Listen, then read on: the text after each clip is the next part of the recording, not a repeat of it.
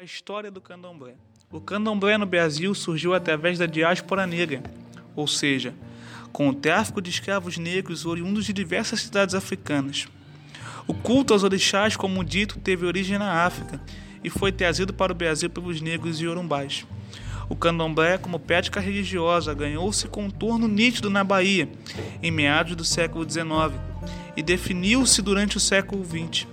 Atualmente, existem milhões de praticantes em todo o Brasil, podendo chegar a mais de 1,5% da população nacional.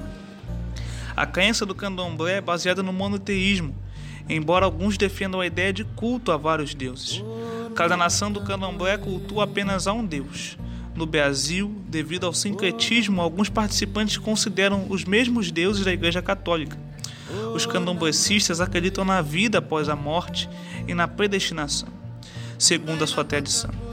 Os deuses do candomblé têm origem nos ancestrais africanos, divinizados há mais de 5 mil anos. A palavra umbanda pertence ao vocabulário quimbundo de Angola, que quer dizer arte de curar, origem da religião de umbanda.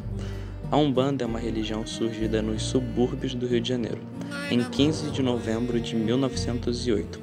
Zélio Fernandino de Moraes, nascido em São Gonçalo, Rio de Janeiro, teria incorporado o Caboclo das Sete Encruzilhadas. Este espírito teria ajudado a criar a religião de umbanda. Rapidamente, ela se espalhou por todo o Brasil e outros países da América Latina. Suas crenças misturam elementos do candomblé, do espiritismo e do catolicismo. Por isso, para muitos estudiosos, a umbanda seria uma espécie de candomblé sem sacrifícios de animais, algo que seria mais aceito pela população branca e urbana da época. Ainda pegou conceitos do kardecismo, que estava chegando ao país, como de evolução e reencarnação. Também tem Jesus como referência espiritual e é possível encontrar sua imagem em lugar destacado nos altares das casas ou de terreiros de umbanda. As religiões de matrizes africanas prezam para que as pessoas não sejam racistas, preconceituosas, a não desprezar nem de respeitar alguém pela sua orientação sexual. Ajudam as crianças e os jovens nos ensinamentos, práticas e rituais que proporcionam a estrutura das sociedades nativas africanas perpetuarem seus preceitos.